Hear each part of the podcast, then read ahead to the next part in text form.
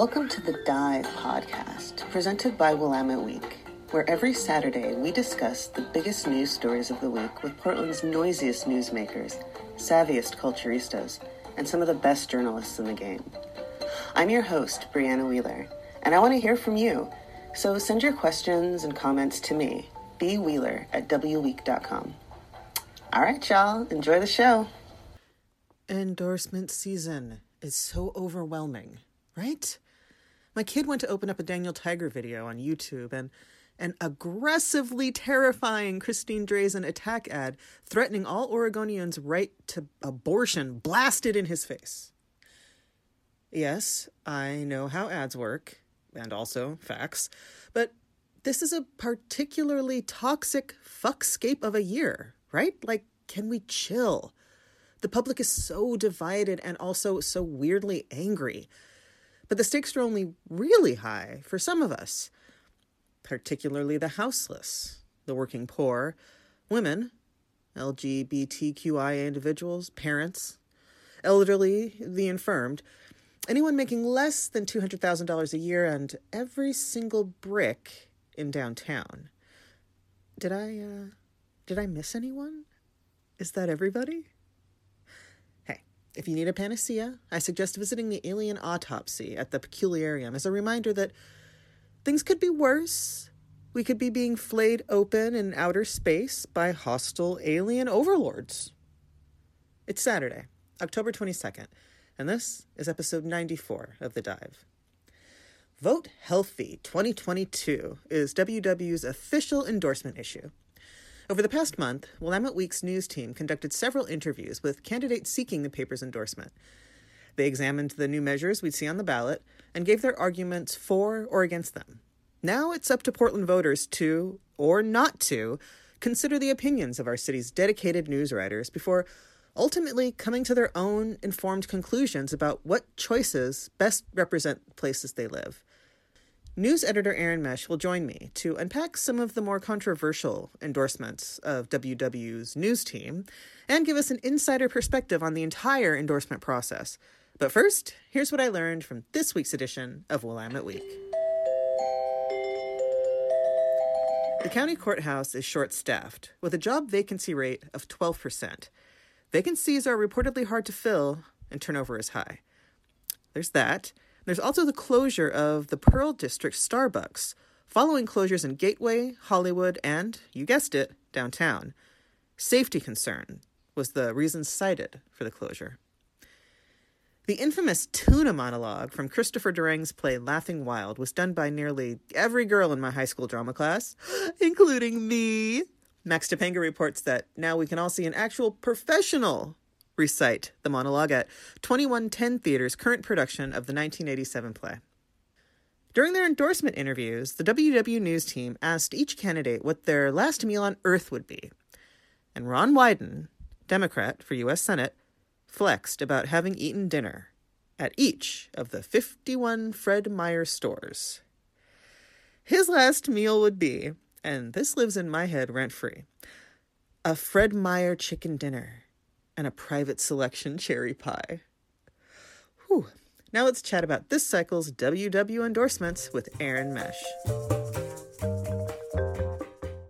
How does the team decide who they're going to endorse?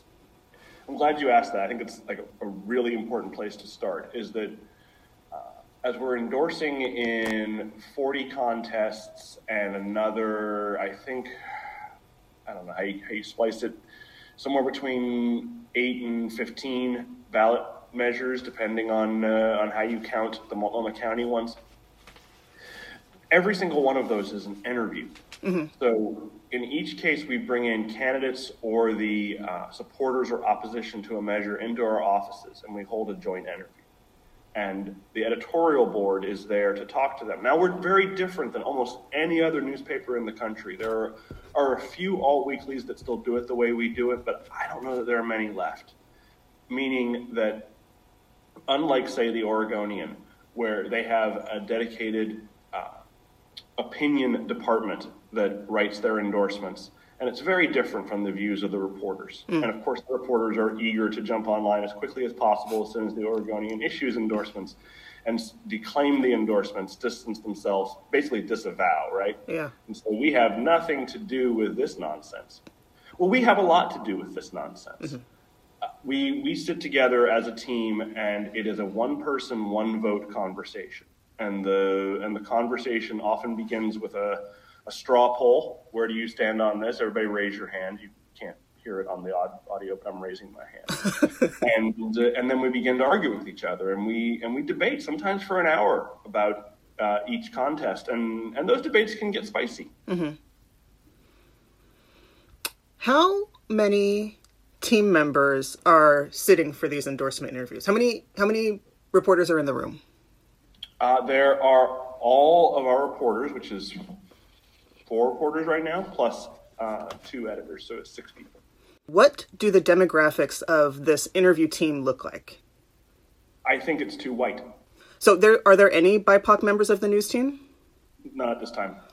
When we last talked about endorsements in April, I didn't necessarily think any of the paper's positions were super controversial, but this time around, I really did watch Twitter go up um, at your endorsement of Rene Gonzalez over Jo Ann Hardesty. What's changed since April?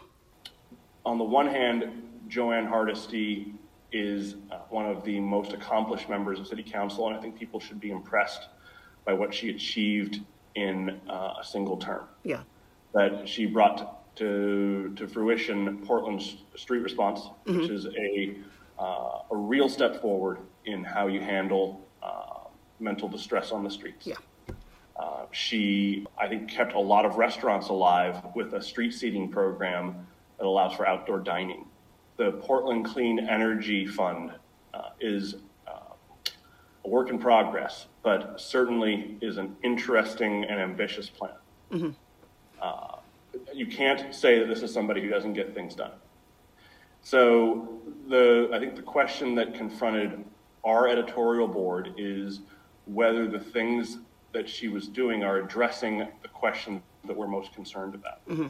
And I'll tell you that one that for me personally, I can't speak for the whole board, but one that for me personally, I find very troubling is a kind of cavalier attitude about the condition of downtown. Hmm. That uh, that the commercial vacancy rate is 26%.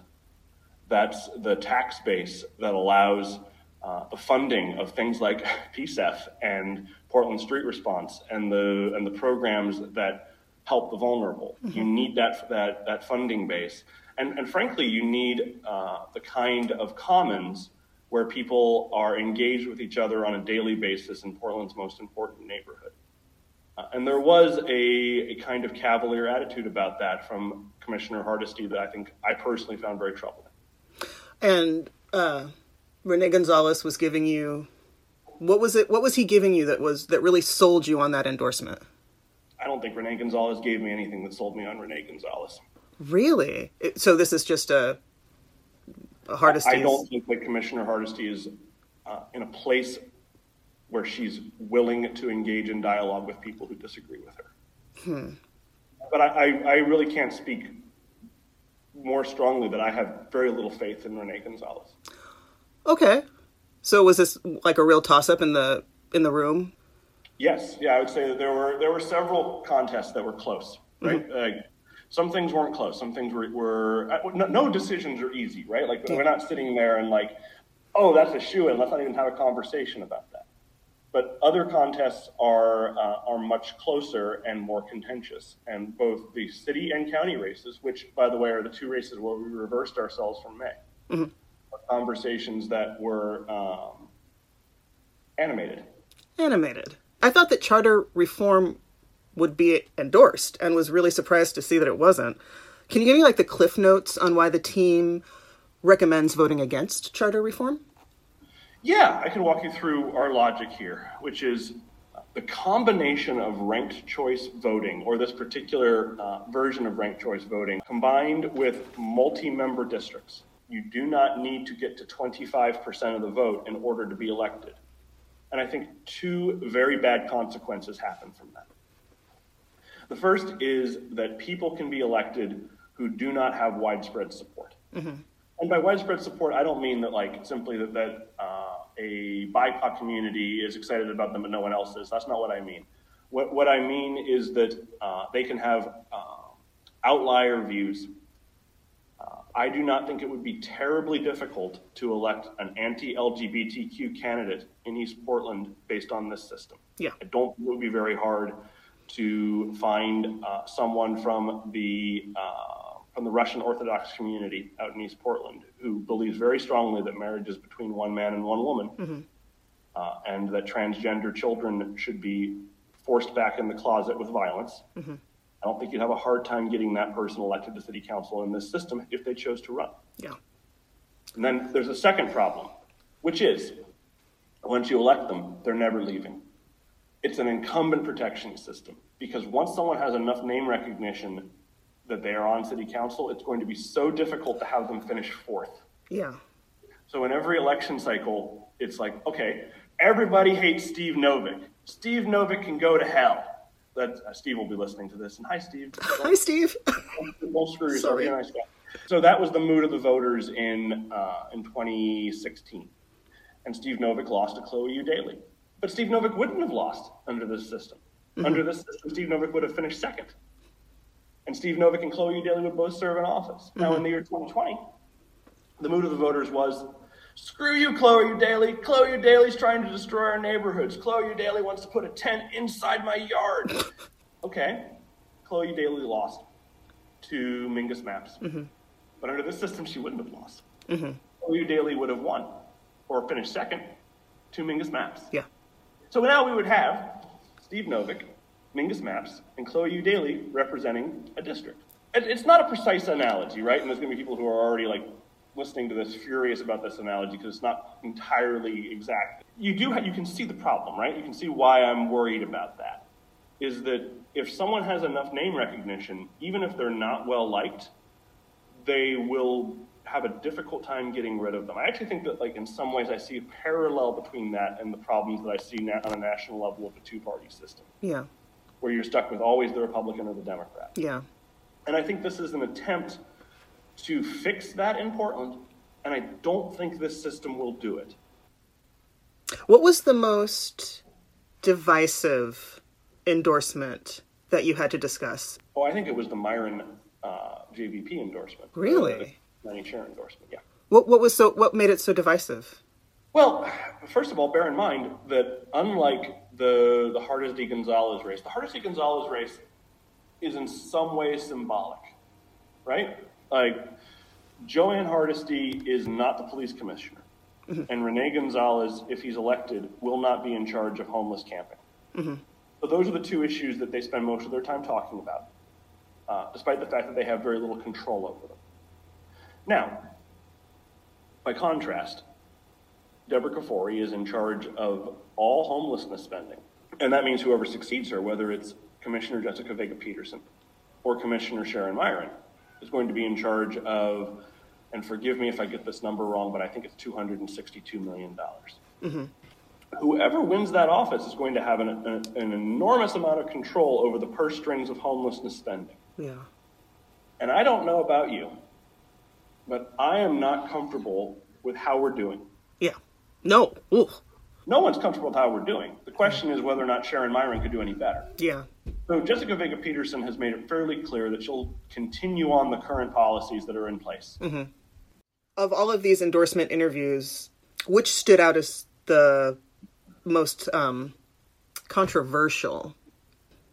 The governor's interview stood out, but not because it was so controversial, but because it was impressive how high wattage all three of those candidates are. We have oh. three women running for governor in Oregon, mm-hmm. and they are extraordinarily talented. Yeah.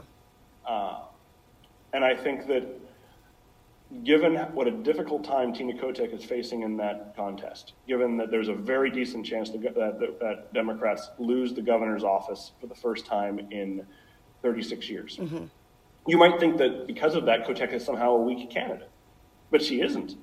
I, I think she might be the most impressive candidate we've seen come into our office running for governor in three or four cycles, meaning like we're talking about a dozen, 20 years. Like this is a, like it's it, in recent memory, it is hard to recall someone who is as sharp and ready to go as she is. Mm-hmm.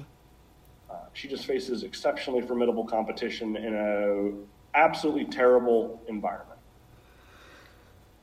Her competition is formidable, but do they do they match her uh, in efficacy or? Oh no, no. Well, well, I mean, Christine Drazan doesn't match her in efficacy. Christine Drazan is uh, is is not someone who has can can hold a candle to Tina Kotek's accomplishment. Yeah. Betsy Johnson can. Betsy Johnson uh, is has been extraordinary, extraordinarily effective. The question, as always, is who is she effective for? What have the reactions been from the readers so far? I think that some readers probably saw this coming. I don't think all readers did, but we've expressed real concerns regarding both the the crisis on the streets of this city, which I think we reiterated in the both the introduction to this package and in the Hardesty Gonzalez endorsement and the JVP Meieran endorsement.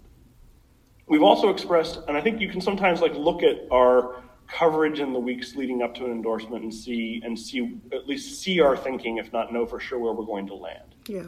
Uh, and I think that like I can't tell you how troubled I was by the commissioner's response to the Dawson Park story, particularly the unwillingness to to grant that uh, that she should be working with police officers to respond to the concerns of people who live in that neighborhood, black Yeah. families who moved back into that neighborhood. That, that that just didn't seem to be on the table for her as a as a discussion deeply troubled.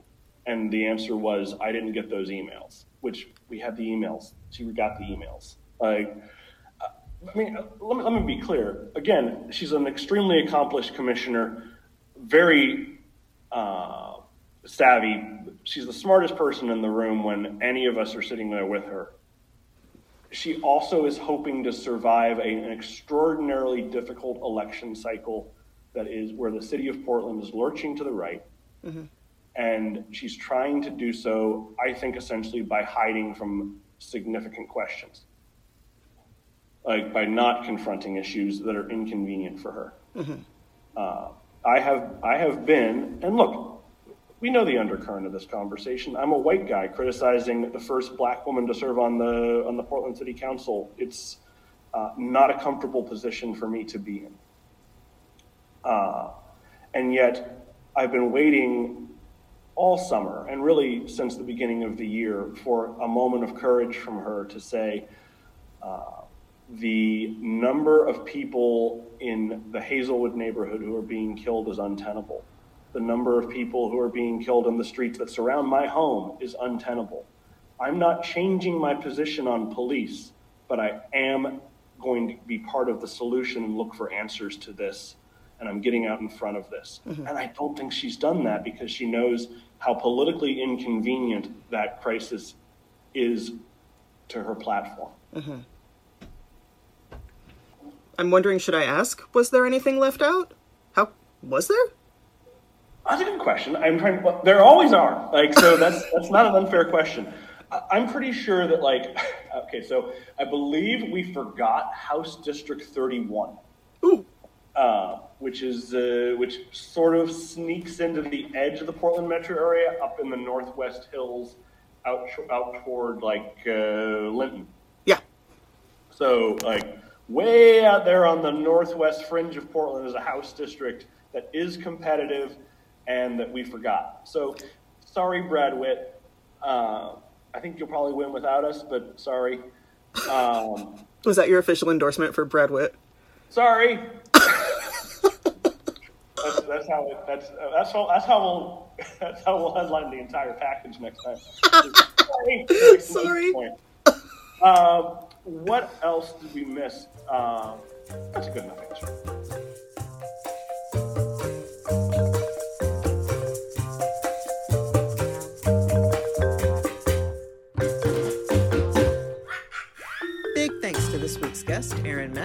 And thank you for joining me. I hope you'll join me again next week. Until then, bye.